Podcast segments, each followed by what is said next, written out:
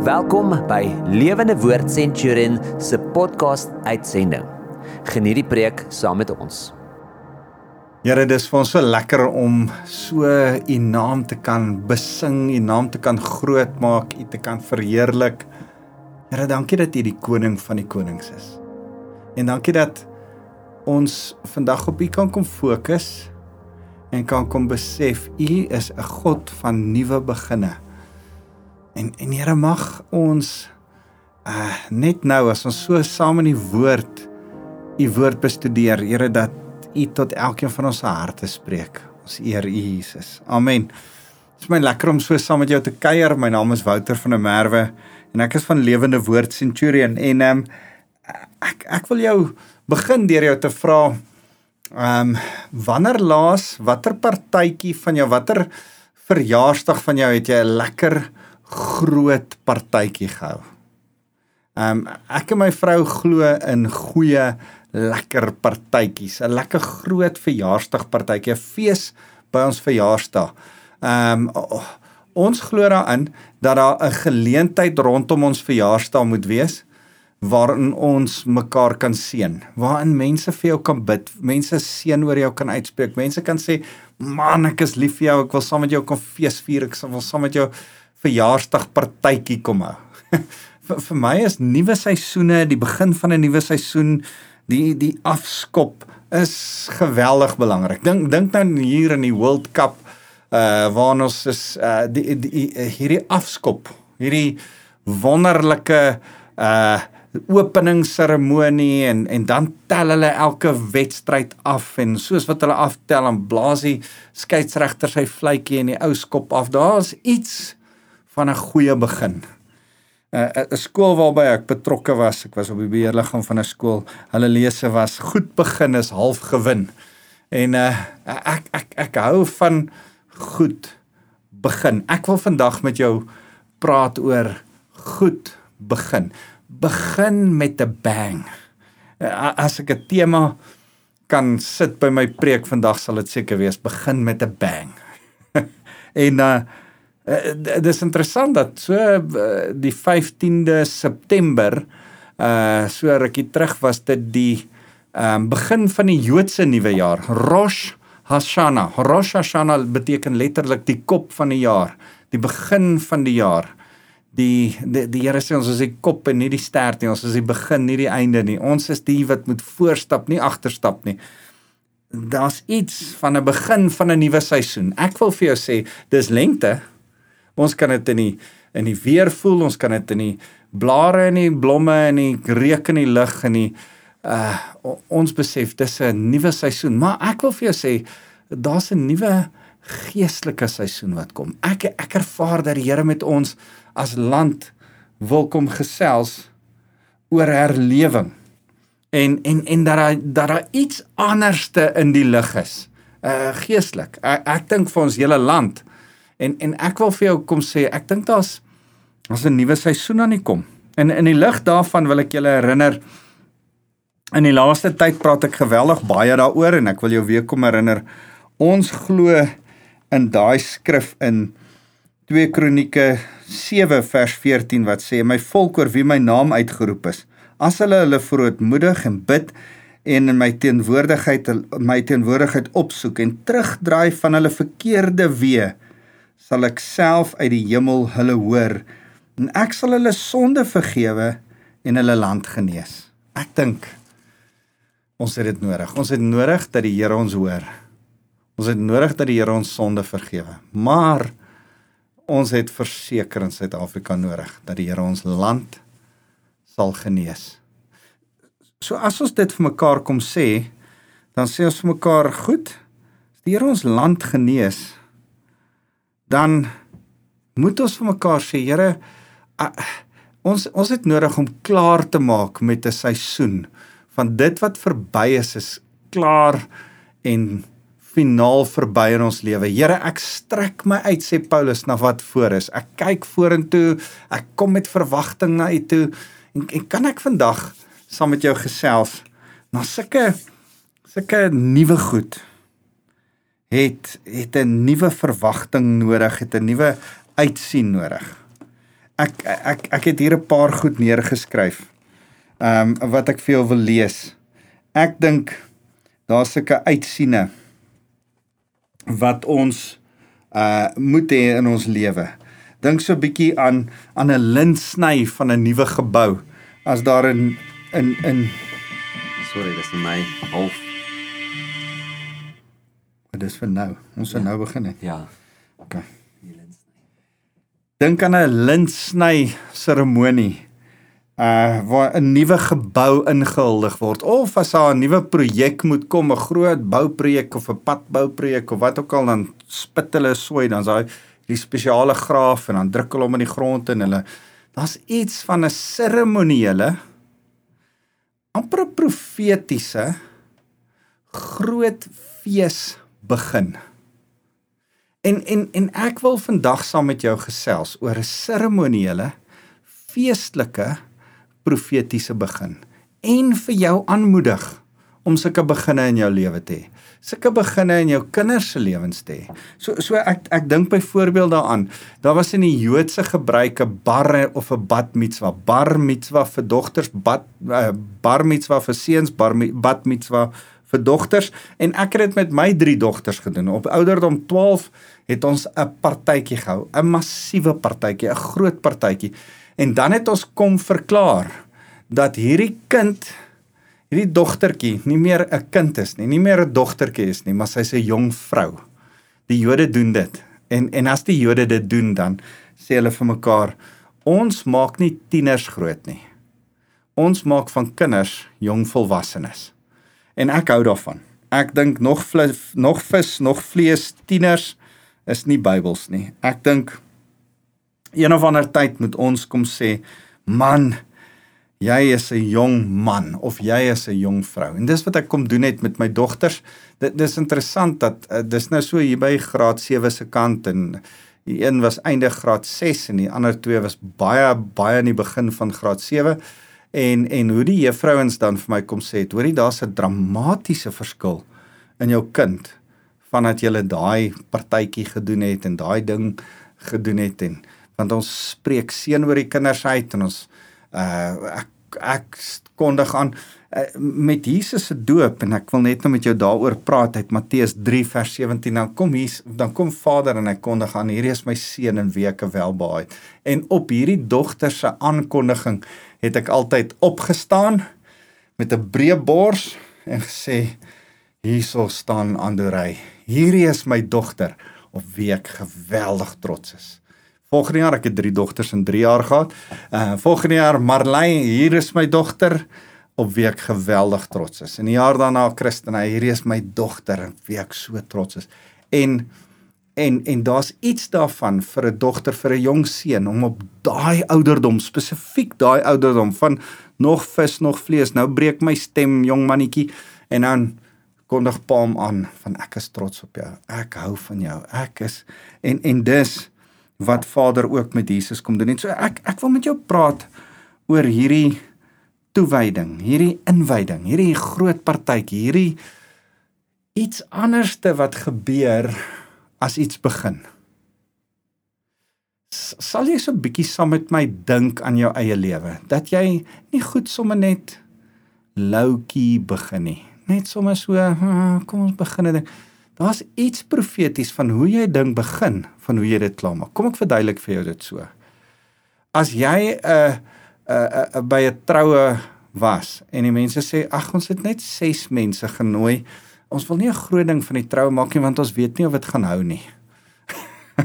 Wat sê jy van so 'n troue dink? Uh, ons is nie heeltemal seker oor mekaar nie. Ons hou 'n kleinerige troue want dit mag dalk net 'n jaar hou gaan jy opgewonde wees oor die bruid en die bruidegom? Wat van 'n troue waar hulle 'n massive partytjie hou en hulle is lief vir mekaar en dis 'n mooi seremonie en hierdie twee sê man ons is opgewonde en daar's iets fenomenaal aan 'n troue. 'n Troue is presies dit. Dis 'n afskoppartytjie. Dis 'n ja, van nou af gaan ons vorentoe saam. En en en ek wil met ek wil vir jou twee sulke af afskoppartytjies met rede wys in die Bybel. Die eerste een is in 2 Kronieke hoofstuk 7 vers 1 tot 3. Net toe Salomo klaar gebid het, Salomo het die temp uh die tempel gebou. Uh sy pa wou die tempel gebou het, mag nie die tempel gebou het nie. Nathan sê vir hom, "Nee, jy mag nie die tempel bou nie." Nou kan Salomo die tempel bou. En uh Salomo bou die tempel net toe Salomo klaar gebid het, het vuur uit die hemel neergedaal die brandoffer en maaltydoffers verteer en die heerlik eh, heerlikheid van die Here het die tempel gevul. Die priesters kon nie die huis van die Here binne gaan nie, want die heerlikheid van die Here het die huis van die Here gevul. Al die Israeliete het gesien hoe die vuur en die heerlikheid van die Here op die tempel neerdal en hulle het met hulle gesigte na die grond toe gekniel en op die plaveisel in aanbidding gebuig en hulle die Here geprys en gesê want hy is goed ja vir ewig duur sy troue liefde. Hierdie is vir my so 'n mooi storie en dan ja, het het het Salomo 'n hele eh, kommunikasie met die Here. Maar kan ek net vir julle die voorprentjie gee, net so voor dit in in 2 Kronieke 5 vers 6 dink ek. 5 vers 6 dan staan daar Ehm um, koning Salomo het die hele volksvergadering van Israel, die wat by hom saamgetrek het, saam met hom voor die ark was, het klein vee en beeste geoffer. Vanweë hulle hoeveelheid kon hulle dit nie tel of bereken hoeveel daar was nie. hulle het so 'n groot partytjie gehou, soveel so 'n massiewe inwydingsfees vir die tempel gehad dat hulle letterlik nie kon tel hoeveel offers hulle gemaak het vir die Here nie. Nou vir 'n Jood om nie te tel nie. Dit moet baie wees. Ehm um, en en ek wil vir jou sê hierdie was 'n massiewe partytjie en omdat Salomo 'n massiewe partytjie gehad het en omdat hy dit in eer gedoen het, eerbied vir die Here en omdat hy dit op die regte manier gedoen het, daag die Here op. En is die Here daar. Man, daar's iets van 'n groot partytjie van 'n groot aankondiging van 'n troue of van 'n lintsny of van 'n inhuldigingsseremonie of wat dit ook al is. Maar daar's iets heeltemal anders as die Here opdag. As die Here daar aankom en sê ek wil dit kom seën. Jou partytjie, jou aanhuldiging, ek ek wil my stempel van goedkeuring op dit kom neersit. Ek wil jou kom wys. Nou nou kom ek wys jou vir jou die Die ander mooi ene. Dit is vir my so mooi want ek dink dit het betrekking tot elkeen van ons se lewens. In Matteus 3 vers 13 staan dat toe het Jesus van Galilea af by die Jordaan aangekom en hy het Johannes na Johannes gegaan om deur hom gedoop te word. Nou Jesus se doop was die begin van sy bediening. Jesus was op hierdie stadium 30 jaar oud. Jesus het 'n private lewe gehad tot op hierdie stadium toe. Vir die volgende 3 jaar sou hy 'n publieke bediening gehad het. Private lewe 30 jaar, publieke bediening 3 jaar. 30 jaar se fondasie wat gebou word vir 3 jaar se gebou wat staan.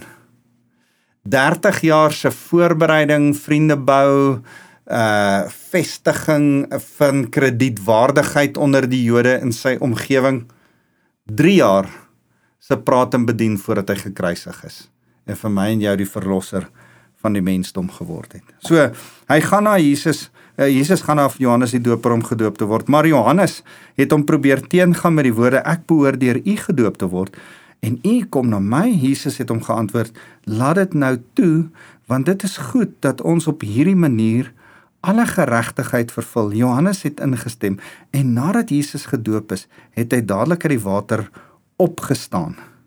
Onder die water ingedruk en hy het uit die water uit opgestaan en meteen met eens het die hemele vir hom oopgegaan en hy het uit die gees van God soos 'n duif op hom sien neerdal. En met eens het 'n stem uit die hemele gesê: "Dit is my geliefde seun." oor wie ek my verheug. Dit is my seun in weke welbehaagheid. Wow. Kan, kan julle die uh die dieselfde in hierdie twee stories sien? Daar's 'n voorbereidingstyd. Dawid het lank voorberei aan die tempel se bou. Hy het alles gereed gekry, die mense, die hout, die goud, die planne, die en vir lank beplan hy hierdie tempel fyn. Dan sê die Here vir hom nee, jy gaan nie die tempel bou nie. Salomo kom. Hy berei vir Salomo voor. Salomo bou die tempel. Vat hom lank om die tempel te bou. Hy doen dit uitstekend goed. Dit is 'n magnifieke groot mooi tempel. Maar niks gebeur nog net met die bakstene wat daar staan nie. En dan dan hou hulle 'n seremonie. Dan vier hulle 'n fees. Daar's iets van 'n fees. Daar's iets. Ek het ek het 'n vriend gehad wat altyd gesê het koop 'n melktert en vier dit. Uh daar daar's iets van 'n feesvier van 'n party hou. Van ah Here, ons sien uit. Ons ons ons kom met opgewekte harte na U toe aan. En dan dag die Here op by die tempel. Sy gees vul die tempel. Soveel so dat niemand in die teenwoordigheid van die Here kan staan nie. Hulle val almal plat neer. Ja, ek was al by die tempelmuur, net die net die muur wat op die platform van die tempel was. En ek wil vir jou sê, ek was ek ek was al bo op daai berg, bo op daai ding waar die moskee vandag staan, maar daar waar die Jode bid net op teen die muur erf het ek nog steeds ek was nou al twee keer daar.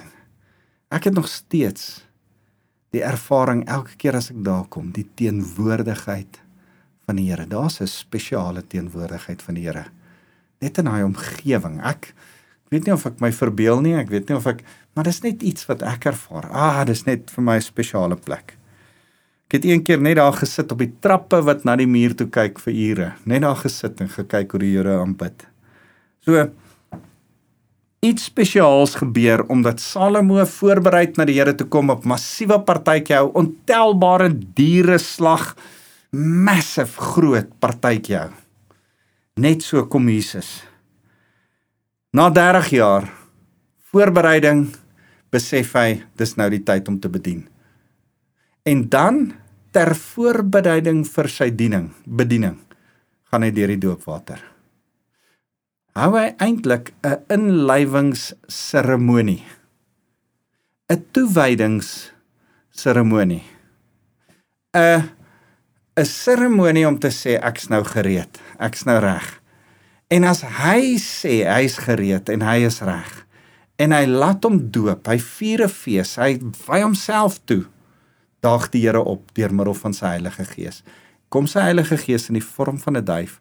En en hierdie is een van daai mooi plekke waar die drie eenheid betrokke is. Jesus die seun word gedoop. Die Heilige Gees kom af in die vorm van 'n duif en die Vader God spreek uit die hemel uit. Hierdie is my seun en wie ek welbaai. Man, as jy ooit getwyfel het oor die drie eenheid van God, daar's al drie inwerking in goddelike majesteiteit. En en en dan is hierdie eh, die die wonderlikste ding hoofstuk 4 vers 1 staan hierna as Jesus deur die gees die woestyn ingelei om deur die duiwel versoek te word. Daar begin Jesus se bediening. Nie met wat nie, met die moeilikste deel, met die versoeking in die woestyn. Kan ek net vir jou sê? As jy die partytjie hou, as jy die fees vier, wanneer jy gedoop word, wanneer jy trou, wanneer die party verby is. Is dit nie te sê alles is maanskyn en rose nie. Ek sê dit altyd vir paartjies wat ek trou. Die dag na jou troue, het jy net partytjie gehou. Jy's nie happily ever after nie. Daar is nie so iets nie. Nou moet jy werk. Nou begin die regte harde werk. Nou begin jy getroud wees. Nou begin jy jou lewe lei. Nou begin jy Christendom doen. Nou begin jy wat ook al jy moet doen. En dis die realiteit. Toe Jesus gedoop is en die Heilige Gees oor hom gekom het en Vader kliphard gepraat het, toe begin hy met sy bediening, toe begin hy met die harde werk, toe begin hy selfs met die moeilike, slegte gedeelte, die versoeking. Kan ek vir jou sê die partytjie en die grootheid van die partytjie vrywaar jou nie van die moeilikheid wat ook deel is van die gewone lewe nie. Die grootte van jou troue en die fancy musiek en die uh, lieflikste goed wat julle op julle troue het en die lekkerste kos wat julle het en die hardste dans wat julle kan dans, vry waarheen nie of daar 'n jaar later moeilikheid kan wees nie. Maar daar moet iets wees van 'n profetiese ding wat hier in jou agterkop is van ons het nie skelm getrou nie. Ons was nie skaam vir mekaar nie. Ons het publiek getrou en ons het vir mekaar trou beloof en ons het vir mekaar gesê vir ewig. Ons gaan daarby bly. Dit was 'n profetiese seremoniële aksie. Daar's iets van 'n toewyding van 'n kind as hy 'n babatjie is. Te sê, "Ah, Here, dankie vir hierdie babatjie. Ons hou hom voor U. Here, gaan hom groot maak vir U." Nou moet ek my woord hou. Daar's nie 'n skaam skaam stil stil. Ek gaan vir niemand sê nie en dan gaan ons probeer skelmpies kyk of ek kom in die Here se weer. Nee nee nee. Ek gaan my man staan. Ek gaan seremonieel profeties aankondig dat ek hierdie baba tot eer van die Here gaan grootmaak. Ek gaan seremonieel profeties aankondig dat wanneer ek tot bekering kom, wedergebore is, dat ek gedoop word onder die water ingaan, my ou mens afsterf, my nuwe mens uit die water uit opstaan en van nou af vorentoe kyk en vir die Here sê ek gaan vir u leef. Gaan nie noodwendig maklik manskyn en rose elke dag vir my Christen lewe wees nie. Maar iets in wat ek doen, in my doodgaan van my ou en opstaan in my nuut is seremonieel profeties vir wat was en wat kom soos Jesus se doop wat was en wat kom. En ek wil jou nou aanmoedig. Maak iets groot, maak iets groot van verjaarsdag. Maak iets groot van 'n kind wat jy aan die Here gaan toewy en sê Here, hierdie baba behoort aan U. Maak iets groot van 'n nuwe huis waarby jy intrek man gooi 'n dak nat maak partytjie massive groot en sê hierdie huis gaan die Here loof. Ek dink altyd aan daai skrif wat sê uh, your gates shall be called praise and your walls salvation. En as ek in 'n huis intrek, dan hou ek 'n bietjie saam met pelle party en ek sê hierdie huis, in hierdie huis gaan ons die Here se naam groot maak. Hierdie huis behoort aan die Here. Hierdie huis is 'n huis waar ek gaan proklameer dat Jesus koning is ek ek doen iets profeties seremonieel. ek wil hê dan moet vandag in jou kop vas steek. Moenie beginne mors nie. Begin met 'n bang. Begin profeties seremonieel. As jy 'n nuwe kerk begin, seremonieel profeties doen iets wat sê wie jy gaan wees. As jy begin met 'n nuwe gesin, paartjie, moenie skelm skelm trou nie. Be begin met 'n bang. Laat jou huwelik seremonie seremonieel wees. Oor profeties wees van waarvoor die Here julle twee saamgebring het. Hoekom julle op aarde saam moet wees? Wat gaan julle vorentoe doen? En en en so kan ek dink aan so baie goed. Man, ouers, jou kind gekies word vir daai rugby spannetjie onder 15C en hy gaan vir die eerste keer uitdraf vir die onder 15C's. Maak 'n groot bang van dit. Maak 'n groot boei en celebrate dit saam met hom. As die nuwe lewensjaar vir jou 10-jarige aanbreek, ouma, maak jy 'n groot boei as pa en ma dan vergeet maak jy vir 'n nuwe seisoen in sy lewe 'n groot baai en sê ek wil aankondig oor jou seën vir die jaar wat voorlê. Want die Here is in seën. Dawid sê op 'n stadium as hy die tempel moet bou en die Here sê nee, dan sê Dawid, Here wat u seën sal altyd geseën bly. Ja, ek love daai woorde. Wat u seën uh 1 Kronieke 17 daar aan die einde. Wat u seën sal altyd geseënd bly neem 'n geleentheid om te seën. So ehm um, ek het so een of twee goed neergeskryf. Ek raak so opgewonde dat ek nie daarby uitkom nie, maar ek ek wil vinnig vir jou sê onthou dat daar monumente in ons lewens moet wees. Hierdie hierdie beginseremonies is monumente. Dink aan aan toe uh die die um, Israeliete deur die Jordaanrivier getrek het, het hulle 12 klippe in 'n hoop gepak en Joshua het gesê dit moet as 'n monument dui. Hier's 'n nuwe begin. Ons begin nou. Hulle hulle deur die uh, Rooi See trek was 'n doop. Dit was 'n begin, dit was 'n aankondiging. 'n generasie later trek die volgende geslag deur die Jordaanrivier en hulle pak 'n monument en hulle sê ons moet hierdie onthou.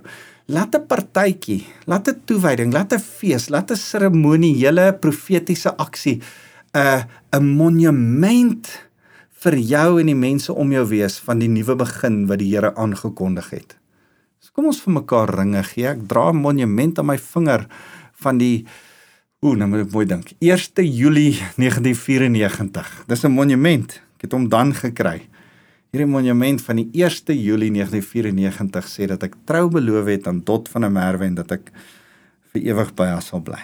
So maak daai monumente vas. Sagaria 4 vers 10 sê don't despise the day of small beginnings. Moenie klein beginne minag nie. Nee nee nee, hou groot partytjies al is dit klein beginne.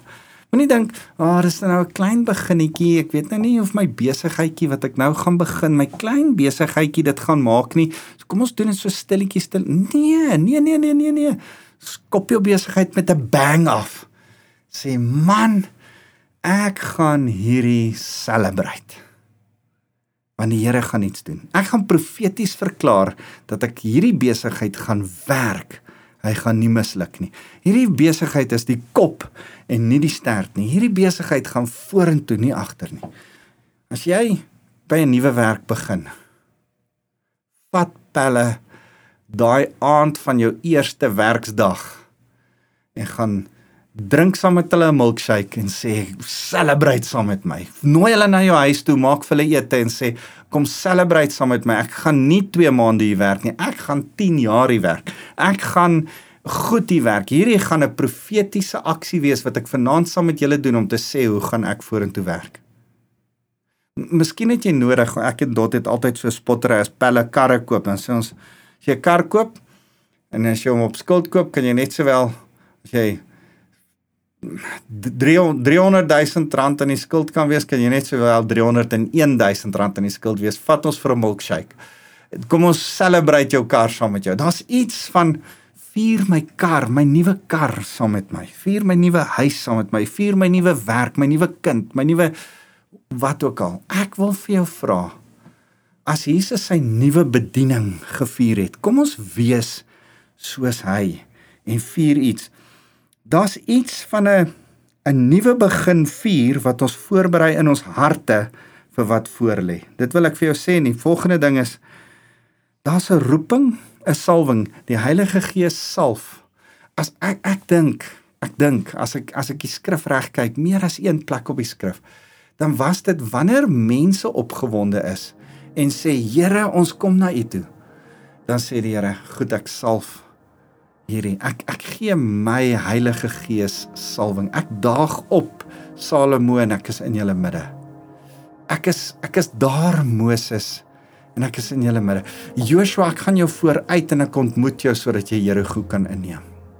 Uh waar ook al mense met nuwe Ezra bestudeer ek en ek kom agter toe hulle van uh, Babel af ingaan. Is daar 'n fees?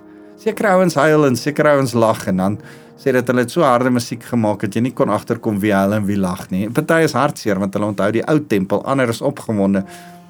En maar daar was 'n fees toe hulle die fondasie gelê het en toe hulle die inwyding van die tempel jare later doen. Kan ek vir jou sê die Here salf waaroor jy opgewonde is.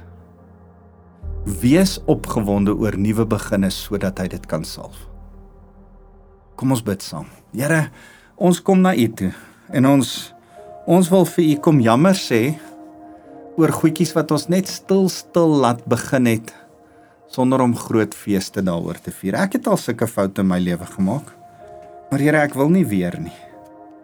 Here, help my, herinner my, gee vir my die Heilige Gees om vir my duidelik te sê, "Hey, celebrate 'n goeie nuwe begin."